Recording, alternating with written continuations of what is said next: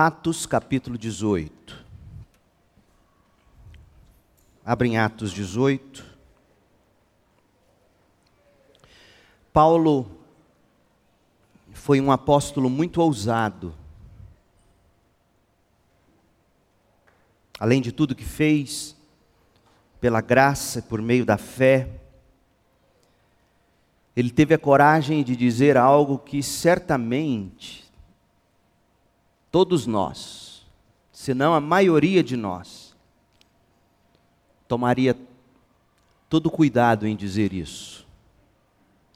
Ou talvez jamais ousaria dizer o que ele disse. 1 Coríntios 11, versículo 1, Paulo diz: Sejam meus imitadores, como eu sou de Cristo Jesus. Você teria coragem de dizer isso? Mas na vida cristã, todos nós somos chamados a dizer isso. Porque parte do processo de discipulado, a que todos somos chamados em Jesus Cristo, a grande comissão é para todos nós, vão e façam discípulos de todas as nações. Este não é um imperativo, não é um comissionamento apenas para uma categoria da igreja, a saber, seus líderes, pastores e missionários, é um mandamento para todos os cristãos: vão, façam discípulos de todas as nações. Parte do processo do discipulado é você encarnar diante dos olhos das pessoas para quem você prega. Você precisa encarnar a vida de Jesus Cristo. Portanto, você e eu temos que, com humildade, pela graça, por meio da fé, ter a condição, a capacidade de dizer, começando em casa, meu filho, minha filha, imite minha vida assim como eu imito a de Jesus. Ao amigo, aquele vizinho, aquele colega de trabalho para quem você tanto deseja abrir a boa notícia do Evangelho, você tem que ser capaz, como Paulo disse, de dizer: olha, imitem a minha vida, como eu imito a de Jesus Cristo. É uma santa ousadia é uma necessária ousadia. Eu não tenho dúvidas de que o estado do cristianismo contemporâneo esteja assim de modo tão degradante, porque a maioria dos crentes não tem, não é nem vontade, é condições de dizer: imite a minha vida como eu imito a de Jesus. E no momento em que a gente perde a condição de dizer isso, escuta o que eu estou te dizendo, por favor. Na medida em que a gente perde a condição de dizer, imite a minha vida como eu imito a de Jesus, sabe o que acontece? A nossa mensagem perde a credibilidade. Portanto, o que estamos fazendo é olhar para a vida de Paulo, é olhar para o ministério de Paulo e ver se o ministério de Paulo de fato, se a vida de Paulo de fato reflete o que ele escreveu aos Coríntios: imitem a minha vida como eu imito a de Jesus. Nós vimos isso quando nós falamos do discipulado na semana passada, nós observamos que que Paulo fez exatamente o que Cristo fez com os doze apóstolos chamou para perto de si alguns, os preparou e depois os enviou. Nesta manhã eu quero voltar ao texto que já lemos, já estudamos em outras três ocasiões, pelo menos. Mas hoje nós ainda não mergulharemos no texto, porque a gente precisa do paradigma. Nós vamos aprender com o modelo de liderança de Paulo, e esse modelo de liderança ele não é apenas para o pastor ou os pastores, os diáconos, os líderes da igreja. Se você é marido, você é líder. Se você tem filhos, você é líder. Se você tem e deveria ter pessoas a quem você compartilha o Evangelho, você é líder. Líder, portanto, no contexto de igreja, não são apenas aqueles que exercem algum cargo comissionado pela igreja. Todos nós, seja onde estivermos plantados, de algum modo exercemos liderança, no seu trabalho se exerce liderança.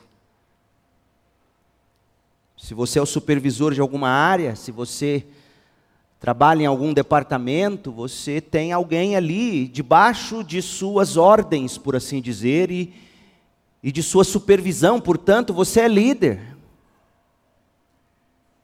De que modo nós devemos exercer a nossa liderança como cristãos?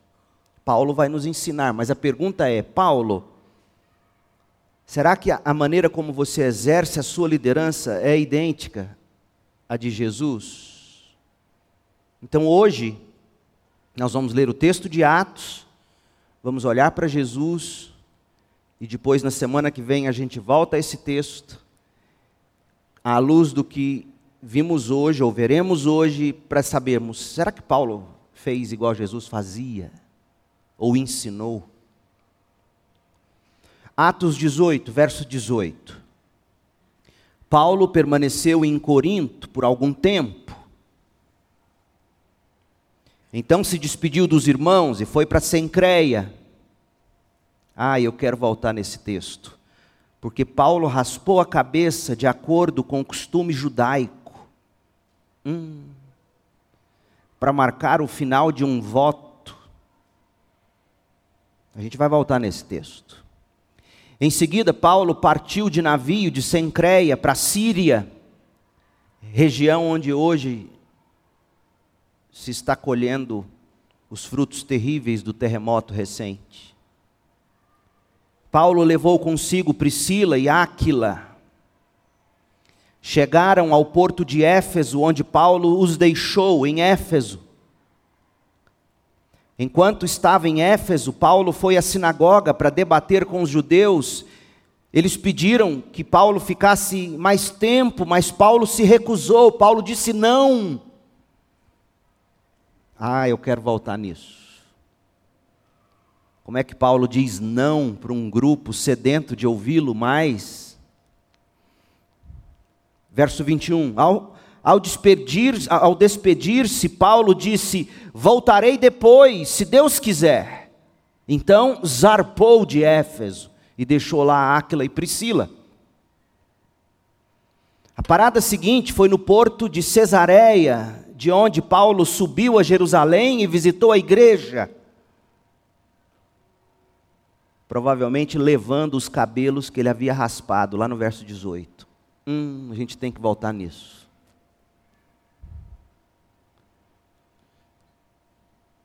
A parada seguinte foi no porto de Cesareia, onde ele voltou a Jerusalém, visitou a igreja. Em seguida, voltou para Antioquia, a igreja mãe dele, a igreja que o havia enviado desde o início da primeira viagem missionária. Depois de passar algum tempo ali, voltou pela Galácia e pela Frígia visitando e fortalecendo todos os discípulos. Paulo era um pastor.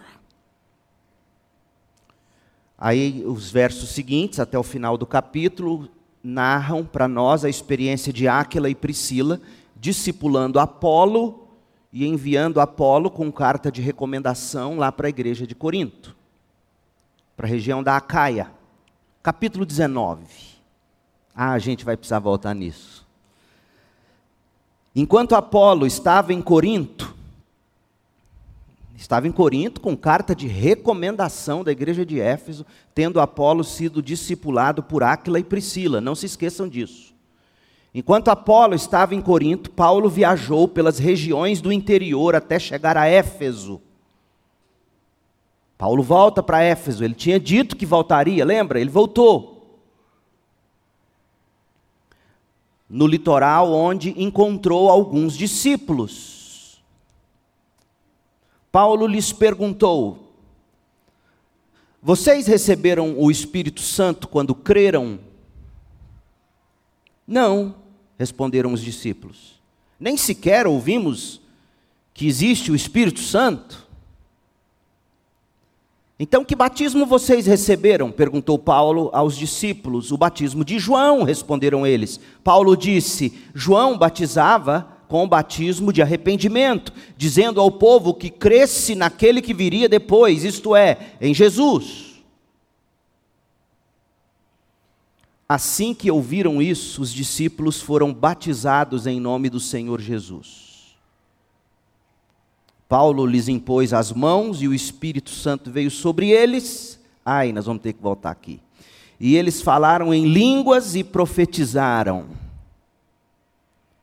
Eram ao todo uns doze homens. Essa é a palavra de Deus.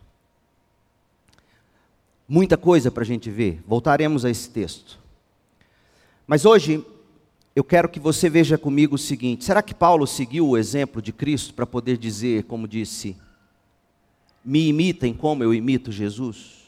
Vamos começar falando sobre imagem, autoimagem.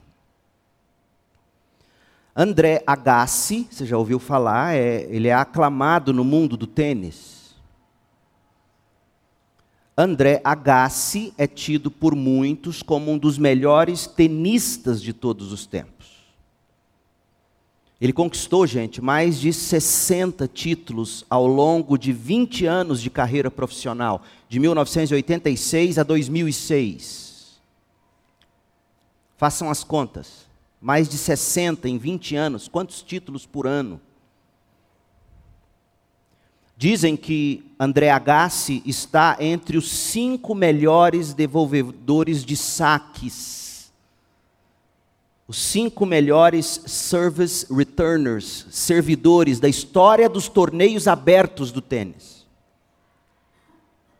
Estima-se que ele tenha ganhado algo em torno de 32 milhões de dólares somente em premiações em dinheiro nos torneios ao longo da carreira. A primeira partida dele, que ficou famosa, foi em 1990, quando ele ganhou o vice-campeonato do Aberto da França. Nesse mesmo ano, ele, ele foi vice-campeão do US Open. Em 91, Agassi foi mais uma vez vice-campeão, só que em Roland Garros. Ele foi campeão pela primeira vez em 92 em Wimbledon, em Londres. E desde então ele não parou mais de ganhar prêmios e prêmios milionários.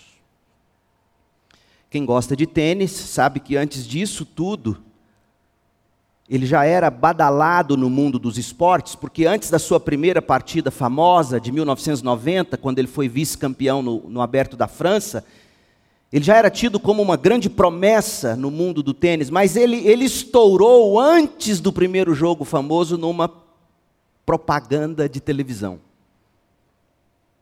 Em 1989, um ano antes da famosa partida da França, quando ele foi vice-campeão. Ele fez uma propaganda para Canon. Canon é a grande fabricante de máquinas fotográficas. Ele fez propaganda para a máquina fotográfica Canon EOS Rebel. Quem é do ramo sabe. Eu não me recordo de ver essa propaganda no Brasil, mas ficou eternizado como uma das peças publicitárias de, de todos os tempos. E desde então a frase que André Agassi pronuncia neste comercial ficou famosa. E, e às vezes a gente cita sem saber onde nasceu isso. Você já deve ter se deparado com isso. No comercial de televisão, André Agassi, ele é natural de Las Vegas, na Califórnia. Ou Nevada. Nevada. Ele tinha 19 anos quando ele fez o comercial. Ele tinha os cabelos longos atrás, loiro, curto na frente, arrepiado, tipo Chitãozinho Chororó, década de 80, 90. Imagina, loiro. Porque ele hoje é careca, mas ele tinha o cabelinho longo. Ele chega num carro, numa Lamborghini branca. Olha aqui para mim, com uma das mãos ele pega no óculos o Ray-Ban, estilo clássico viajante, aquele Ray-Ban Jack Nicholson. Ele abaixa o óculos assim. Eu não sou galã, mas ele. Ele pisca para a câmera e diz assim: imagem é tudo. Os fãs vão à loucura, óbvio. Porque realmente a roupa, os óculos de sol, o cabelo, a barba de dois dias por fazer, a imponência da Lamborghini branca, tudo isso apontavam para o ápice do estilo cobiçado pelos rapazes da época. Agassi tinha, de fato, o que o mundo mais valoriza: dinheiro, muito dinheiro. Ele tinha estilo, ele tinha status, ele tinha influência, ele tinha luxo, ele tinha poder. Em certo sentido, essa mensagem a mensagem deste comercial de 1989 é bastante precisa. Porque de alguma coisa reflete o espírito da nossa época que acredita que imagem é sim tudo. Imagem é tudo, a gente diz. Em alguns contextos, de fato, imagem é tudo. Pensa um pouquinho comigo. Imagine você num quartel-general. Você não sabe quem é o general. Se os generais não se vestissem de seus uniformes engomados, se eles não lustrassem seus broches, suas insígnias militares, se eles não carregassem aquelas estrelas sobre os ombros da camisa, se eles não lustrassem o sapato e se não trouxessem na cabeça aquele chapéu, o cap imponente, de outro modo, a paisana, quem os saudaria com continência? Alguém lhes prestaria continência dentro do quartel? Ora, apenas se você conhecesse o general, porque sem a roupa de general, você não o reconheceria e, portanto, não prestaria continência, não é verdade? Portanto, nesse sentido, imagem realmente é tudo. Quer ver outra coisa? Honestamente, se médicos e advogados, por exemplo, se eles não se apresentassem de uma determinada maneira, da roupa que eles vestem ao carro que eles andam, será que os clientes, será que os pacientes os considerariam confiáveis ou competentes? Se os presidentes corporativos, se os CEOs não, não voassem de jatos particulares, ou no mínimo de primeira classe, quem é que chamaria eles de bem-sucedidos? Se Pablo Marçal não descesse de helicóptero, ou não andasse num Porsche, ou sei lá o nome do carro, será que ele teria autoridade para vender o que ele vende?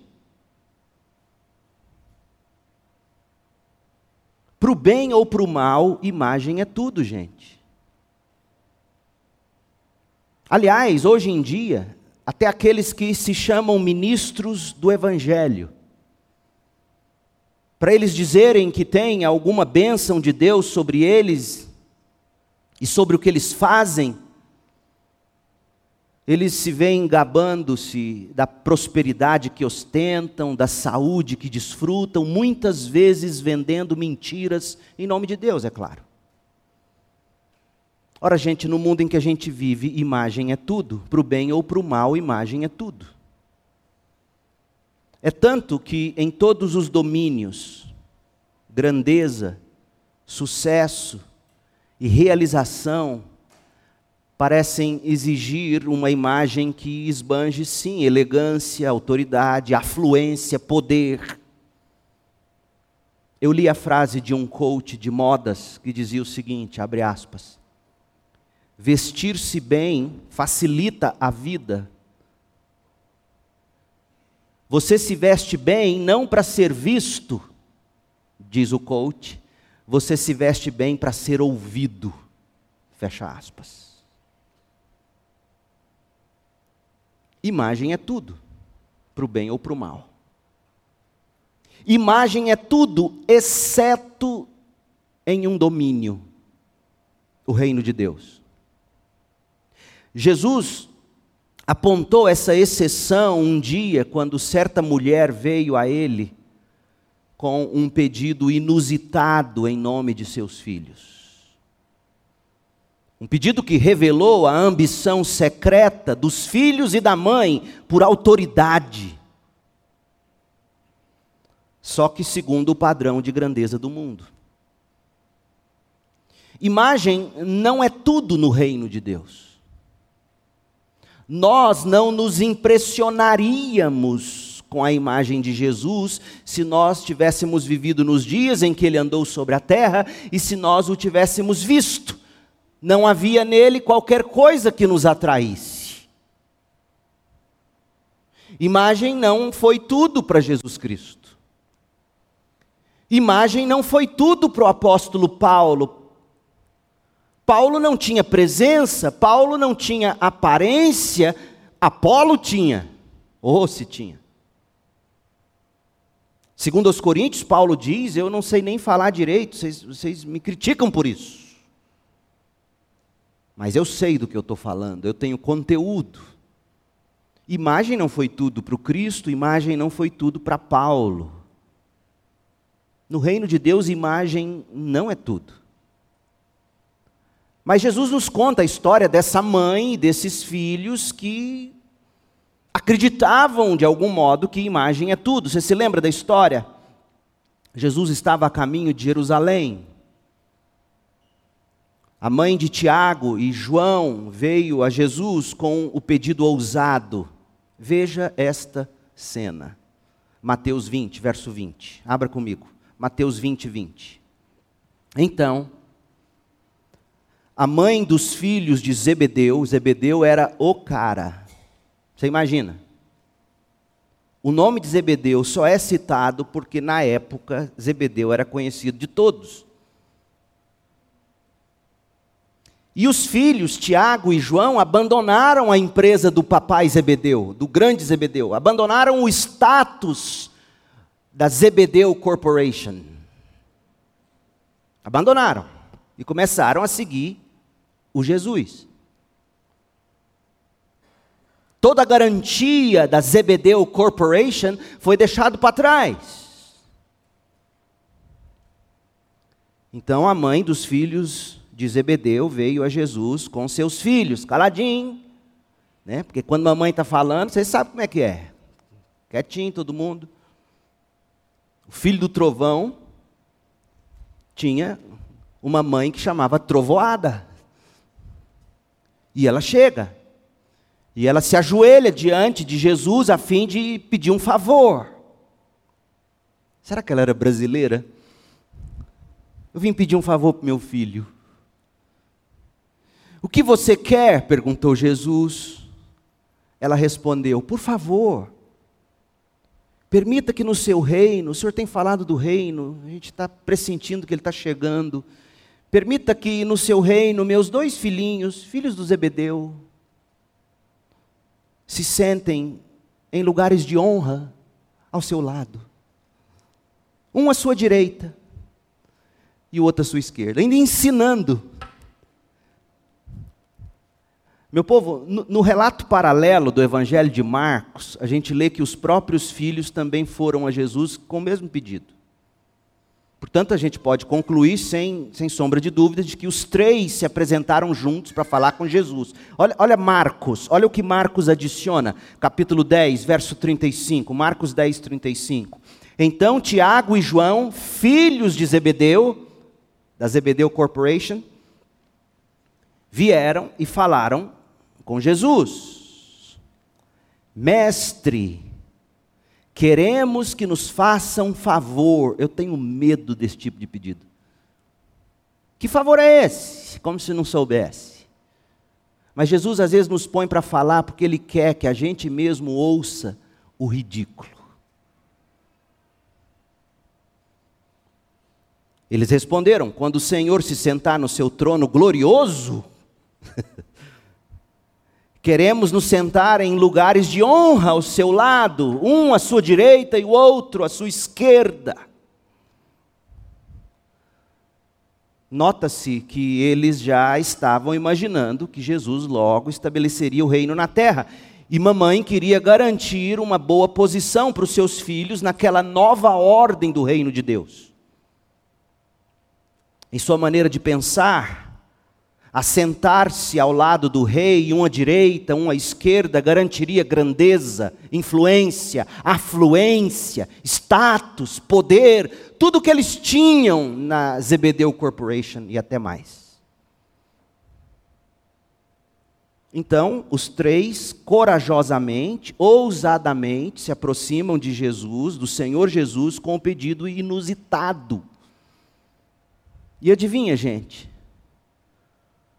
Ao testemunharem aquela cena, os demais discípulos, obviamente, que era farinha do mesmo saco, ficaram irritados com tamanha disfarçatez.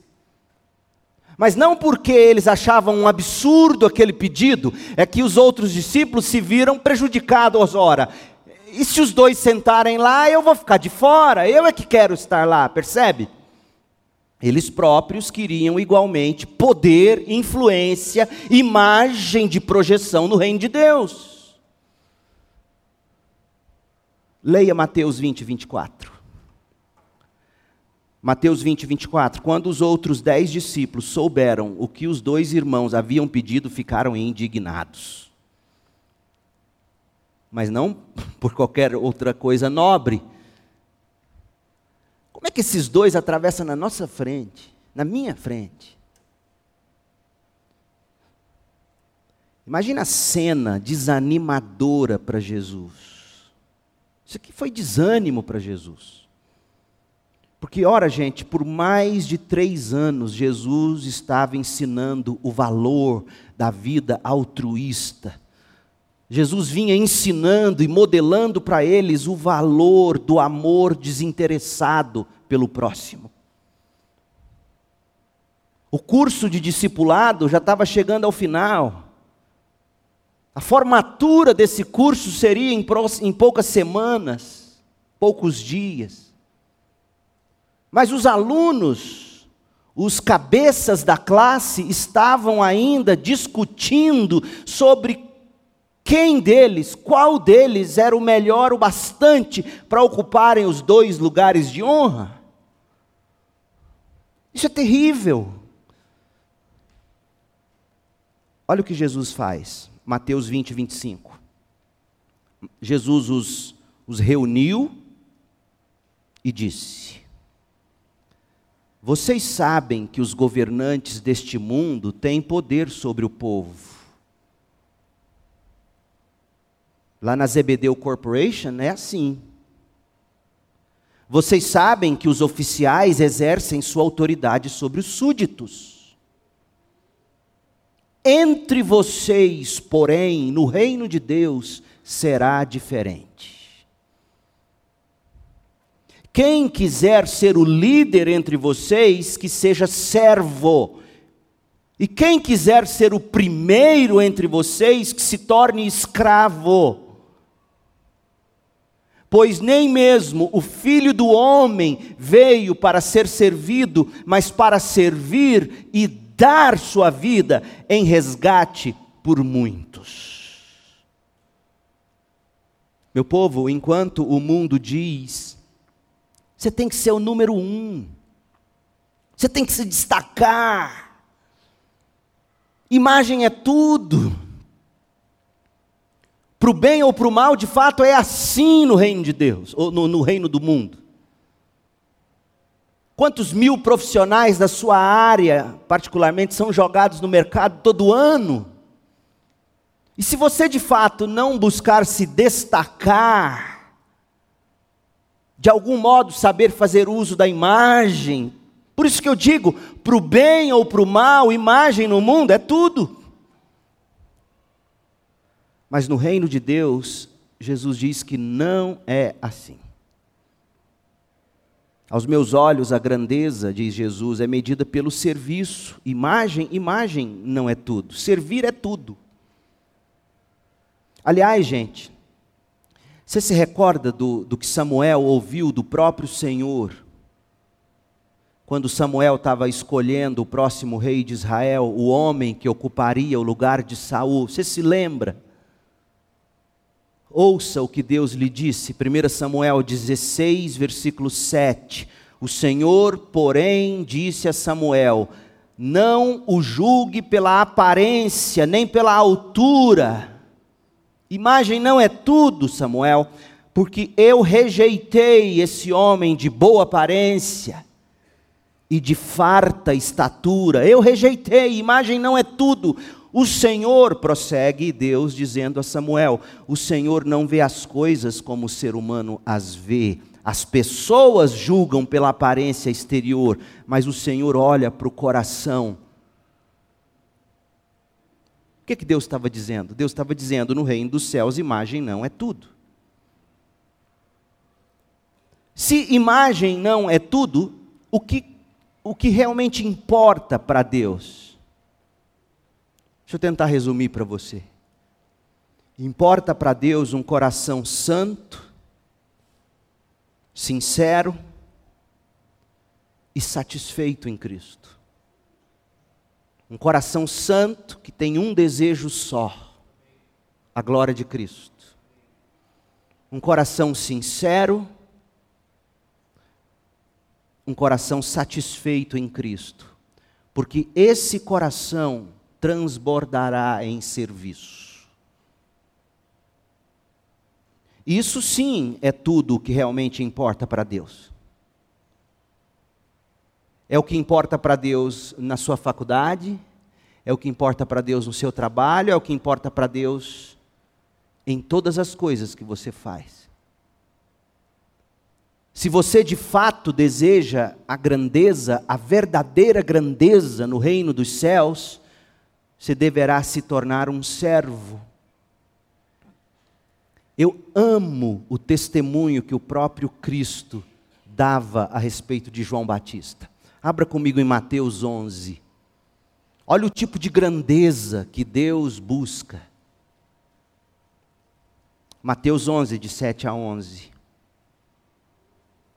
A propósito, o positivismo filosófico de Augusto Conte dizia que a moralidade cristã tem que ser condenada como crime, e ele estava dizendo que esse tipo de espírito humilde tem que ser detonado. Ele queria detonar com o cristianismo. A gente olha para a nossa bandeira brasileira, ordem e progresso, acha bonito. E pesquise o que era o positivismo que deu à luz o ordem e progresso da nossa bandeira. Vá, vá descobrir o que era o positivismo francês de Augusto Comte. Deus era destronado, a humanidade se tornava o grande Deus. Por isso que recentemente se discutiu e uns ficaram bravos na rede social porque queriam acrescentar na bandeira ordem, progresso e amor. Porque no positivismo, de onde essa frase da bandeira foi tirada, de fato essa é a trilogia. Mas vai, vai, vai descobrir o que é ordem, progresso e amor, segundo o positivismo, que inspirou os republicanos que fizeram a nossa bandeira. É anticristianismo até o talo. Essa moralidade cristã do, da abnegação, do altruísmo, da santidade. Estuda, mas estuda com, de verdade esse assunto. Jesus, olha, olha o que é importante para Jesus, olha, olha o tipo de grandeza que você tem que buscar conquistar na sua vida particular. Mateus 11, de 7 a 11, diz assim: Enquanto os discípulos de João saíam, Jesus começou a falar a respeito dele para as multidões. Que tipo de homem vocês foram ver no deserto? Olha o tipo de homem que Deus quer para esta geração. Presta atenção, jovem, adolescente. Preste atenção, homem, mulher. Olha o tipo de ser humano, de homem, de mulher que Deus quer para esta geração.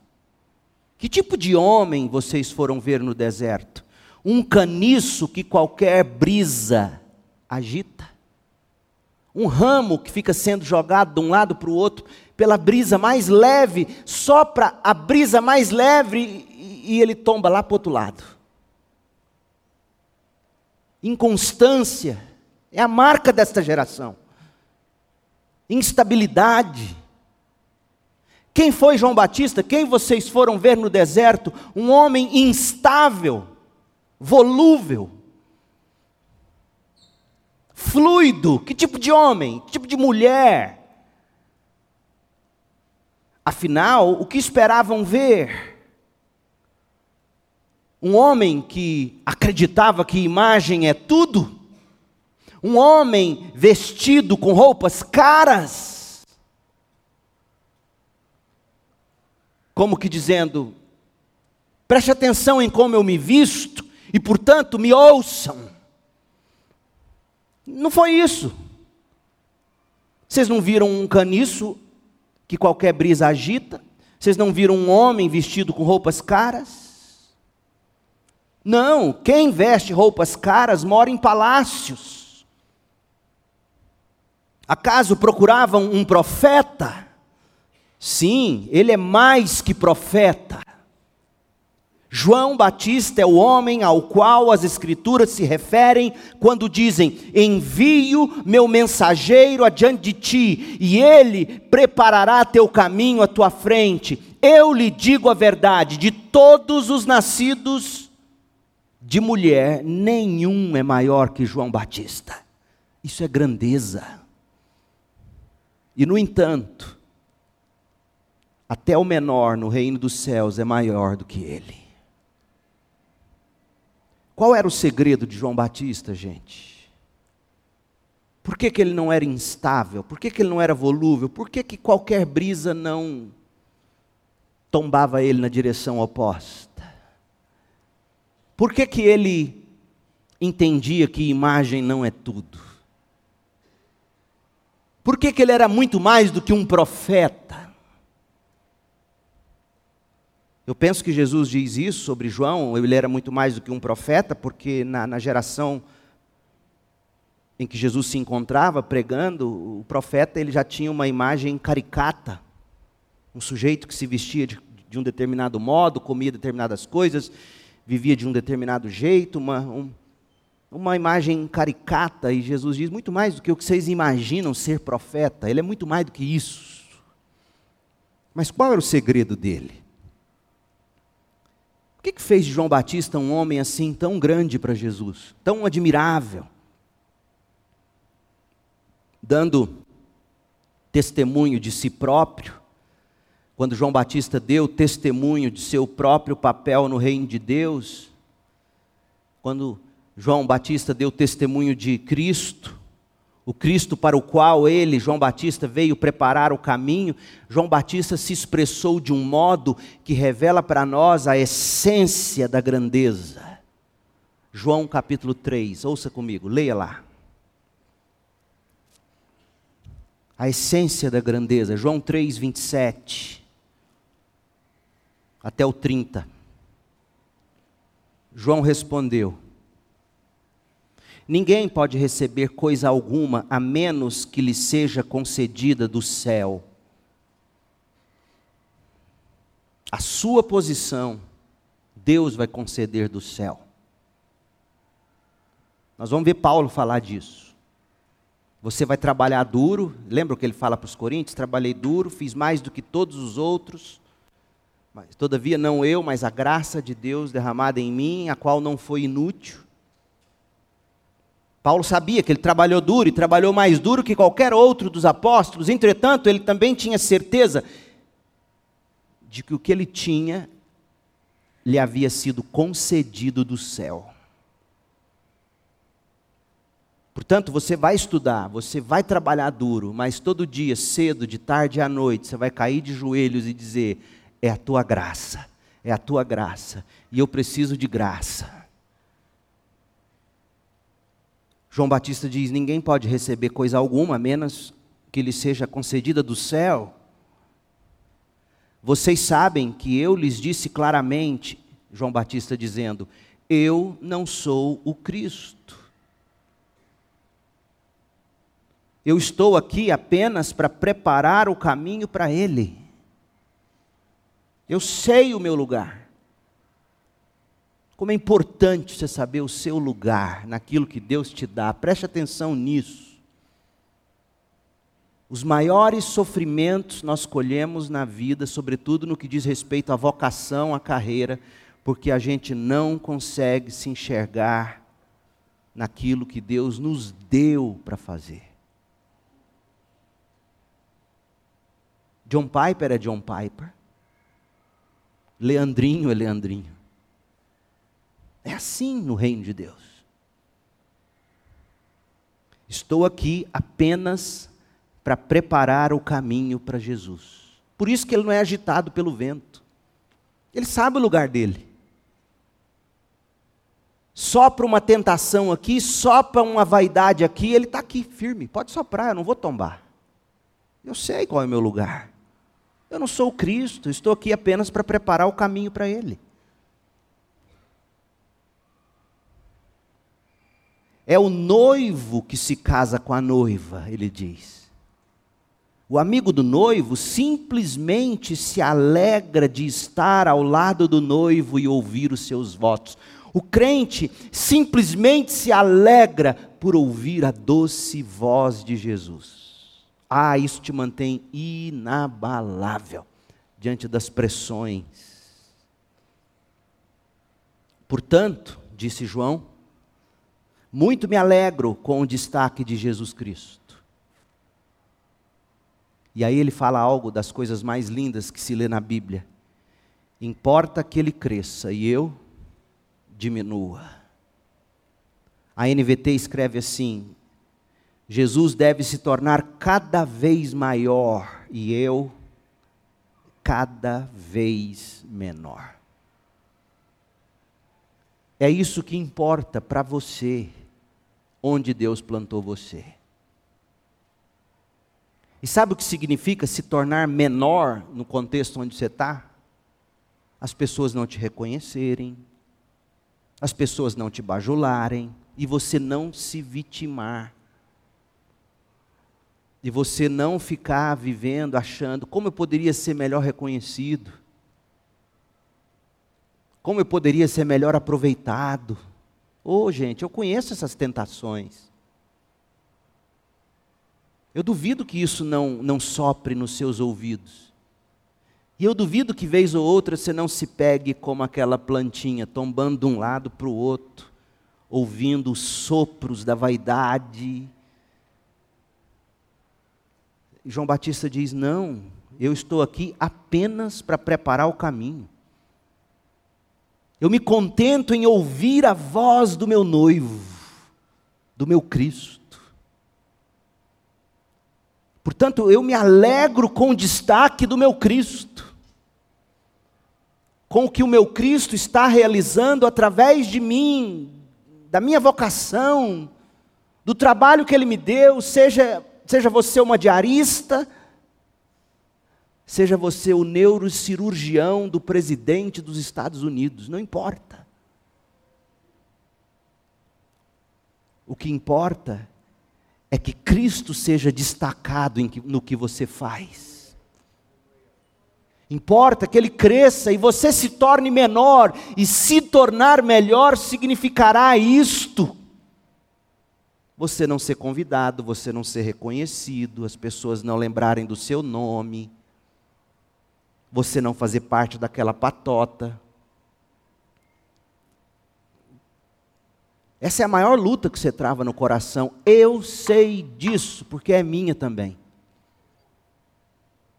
E se você ainda não se deu conta de que é isso que te faz sofrer tanto, eu espero que nesta manhã você acorde, porque a cura e a libertação para você está nessa palavra. Você saber qual é o seu lugar, é preparar caminho para Jesus. Ele deve ser exaltado pelo que você faz, pelo que você diz, pelo modo como você vive. É assim que ele vai se destacando, é assim que ele vai crescendo em você. E na mesma medida ou proporção você vai se diminuindo. Male male vão dizer um muito obrigado. Você acha que no meu ministério, você sabe como é que um pastor sabe que as coisas estão bem? Não são os muito obrigado que ele ouve são as reclamações que não chegam. Porque o primeiro a saber quando não está bem é ele. O encorajamento que todos nós necessitamos não chega. E se chega, chega fraco. E que bom que é assim. E vai ser assim no seu ramo, vai ser assim na sua escola, vai ser assim na sua faculdade, vai ser assim no seu trabalho, vai ser assim na sua família, você faz tudo para todo mundo. Jesus é destacado na sua vida, ele cresce através da sua generosidade, da sua bondade, das suas palavras sábias. E quanto mais Jesus cresce, você, você pensa e fala assim: hum, mas esse povo pisa em mim. Deixa eu te dizer, é verdade. É isso que João Batista está dizendo. Importa que ele cresça e que pisem em mim. No Evangelho de João, João Batista não vai aparecer mais. Foi a última vez que se falou de João Batista em João, aqui no capítulo 3. Essa é a despedida dele, como que dizendo: é assim que a gente some da cena. Cristo grande e eu tão pequenininho que não vão falar mais de mim. Isto é o que de fato importa para Deus, gente. Um coração santo, com um desejo só. Aquilo que Marta ouviu de Jesus em Lucas 10. Marta, Marta, uma coisa só importa: Jesus. Isso é santidade. Santidade, sinceridade, satisfação em Cristo. E, e, nesse tripé sobre o qual apoia a sua vida, santidade, sinceridade, satisfação em Cristo, você que nesse tripé que não manca, que não tomba, que não cai, dessa vida sobre esses essas virtudes, brota uma vida de serviço para as pessoas. E as pessoas não vão dar valor na gente. Não vão. E eu te digo isso, não é para você sentar e falar assim, é mesmo, as pessoas, hoje no almoço, as pessoas não dão valor na gente, né? Aí fica. Hum. Não é para você chegar em casa fazendo isso, não. É mesmo. Aí você faz dessa palavra motivo para você. As pessoas não dão valor na gente. O pastor tem razão. Importa que ele cresça e você diminua. Eu estou te dando isso, te mostrando isso aqui, para você entender, eu estou no caminho certo. Agora tem outro detalhe. Às vezes as pessoas se afastam de você e pisam em você, porque você é a pessoa mais difícil de ter do lado. Você tem que tomar cuidado com isso.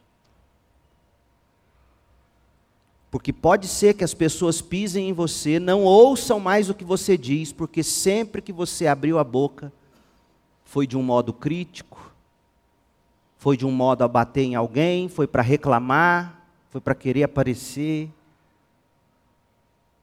Então você tem que fazer o que Pedro diz na carta dele. Pedro diz: Olha, nós vamos ser perseguidos, mas uns vão ser perseguidos porque fizeram errado, vão ser perseguidos por consequência do erro deles mesmos. Agora, outros vão ser perseguidos, e que seja assim com vocês, porque se parecem com Jesus.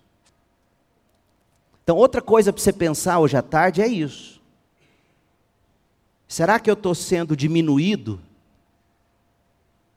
por causa da minha chatice? Por causa da minha boca dura?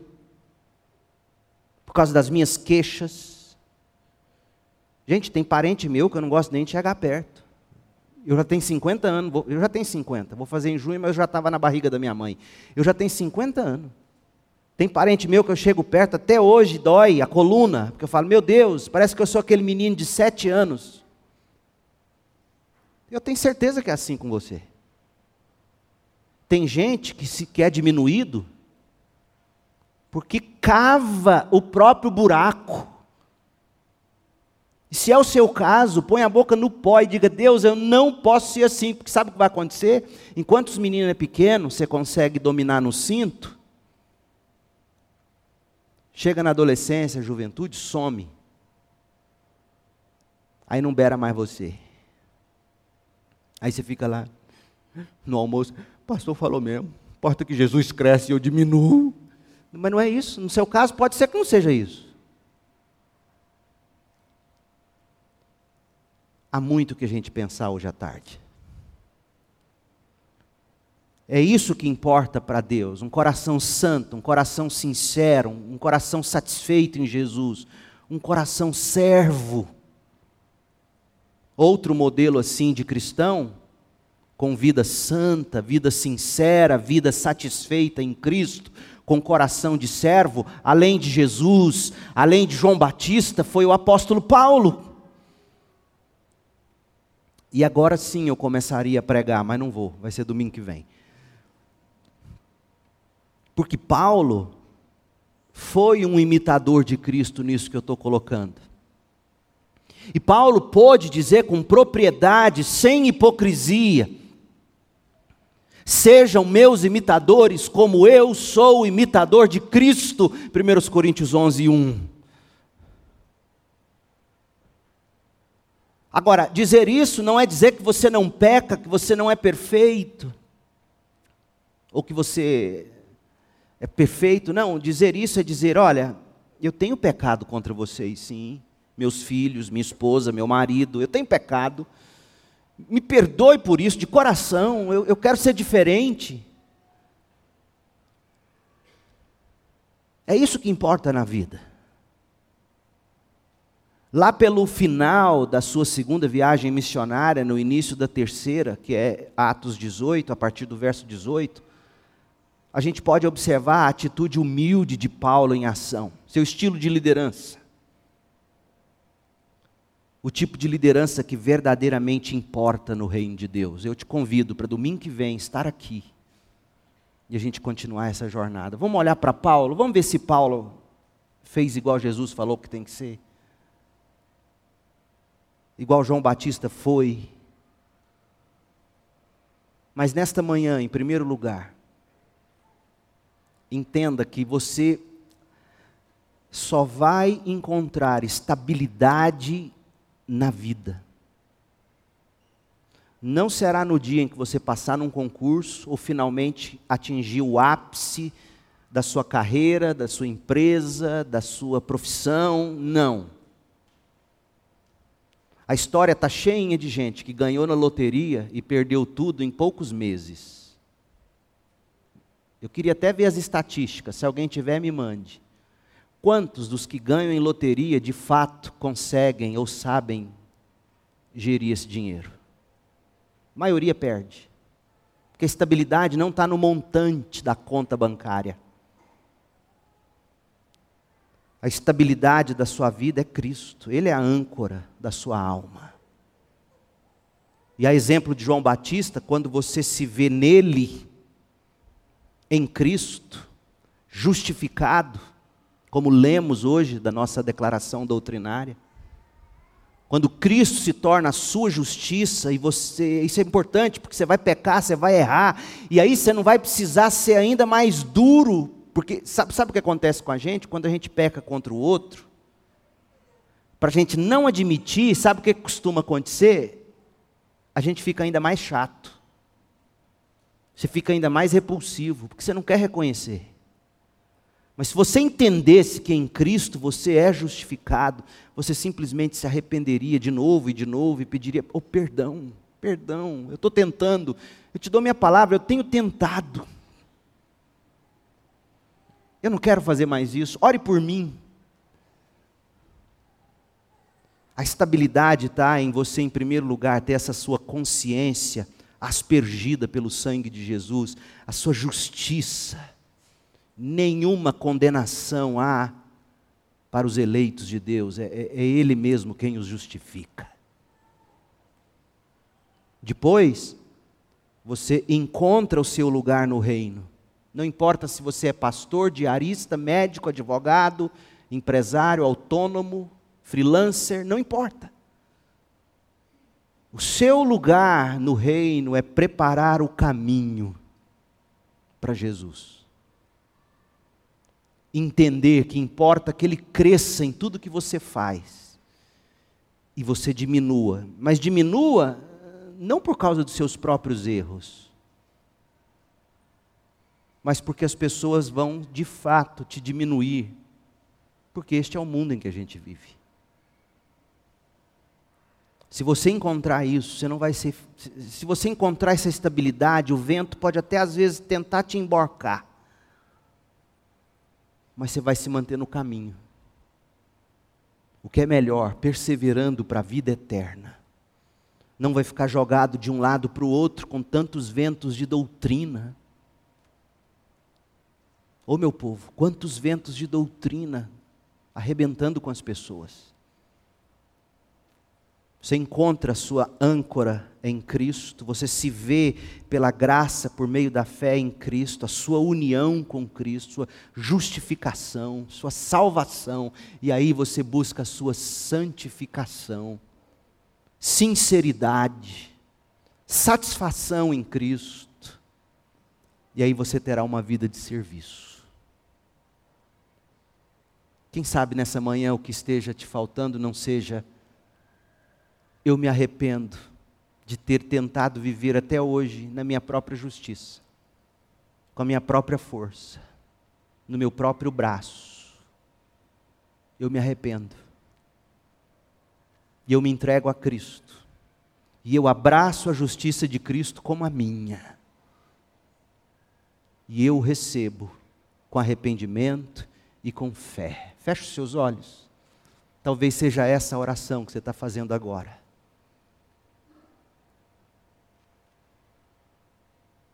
E se for o caso, eu quero orar por você. Levante a mão dizendo: Pastor, esse sou eu.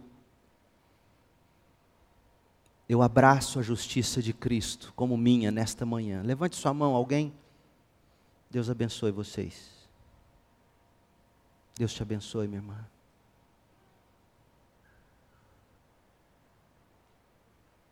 Pai querido, em nome de Jesus, o que vimos nesta manhã é, foi a anatomia do coração de um líder. De fato, essa mensagem deveria ter este título: A anatomia do coração de um líder. Ó Deus, que possamos todos nós abraçar a justiça de Cristo como nossa buscar pela graça, por meio da fé, a nossa santificação em Cristo, pelo Espírito. Perseverar em santidade para a vida eterna, com sinceridade de coração, com obras de serviço.